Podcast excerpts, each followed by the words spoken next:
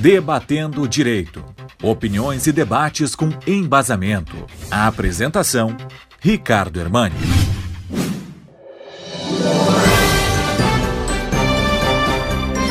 Eu tenho acompanhado com bastante interesse as discussões na última semana e esta da chamada PEC dos novos gastos, também denominada PEC Kamikaze, enfim, há várias discussões a respeito desta.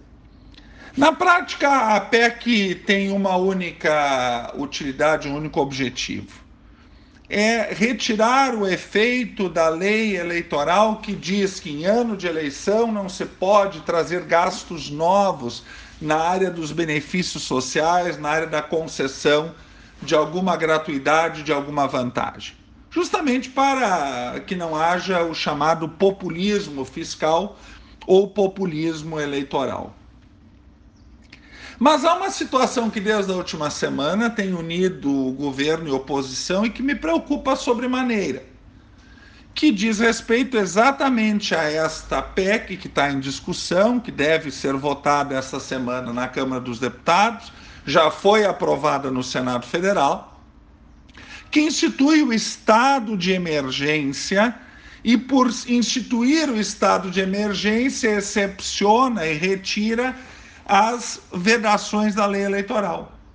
Basicamente, para permitir na prática o aumento do Auxílio Brasil de 400 para 600 reais, impactando em 26 bilhões de reais em déficit orçamentário, que é, concede um voucher de mil reais para os caminhoneiros autônomos, que aumenta o auxílio gás de 53 para 112 reais, que estabelece um auxílio a taxistas e que também se pretende que esse auxílio vá para os motoristas de aplicativo, que, que incide e traz uma vantagem aos produtores de etanol, além de aumento de recursos para o Alimenta Brasil.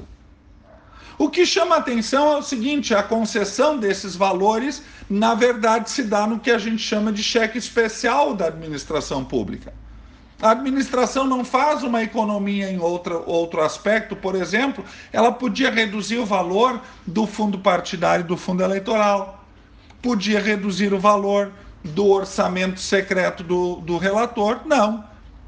Mantém-se esses gastos que não são republicanos e, além disso, aumenta o déficit, aumenta o, o espaço negativo, o negativo das contas públicas. Tudo isso justificado por um estado de emergência, violando também ou trazendo uma não aplicação para este ano da lei eleitoral.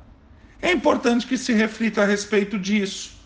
E não vai aqui uma crítica ao atual governo apenas, porque também governos anteriores fizeram algo bastante parecido, e quem é que não se lembra do congelamento das contas de luz e logo depois da reeleição de certa gestora, as contas de luz dispararam e nós tivemos inclusive uma crise muito grave na nossa economia.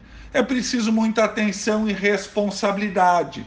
Responsabilidade essa que lamentavelmente não tem se observado no Senado que aprova dois turnos de uma PEC de forma rápida demais, sem o devido debate, muitas vezes votando dois turnos num único dia, e o que possivelmente deve ocorrer também na Câmara dos Deputados. Este populismo de hoje, a conta vem amanhã por falta de credibilidade do mercado, aumento do dólar e, novamente, necessidade de aumento de taxa básica de juros, a Selic, para frear os efeitos inflacionários. Lamentavelmente, são situações que se repetem e que não são boas para a democracia, para a república e para a cidadania.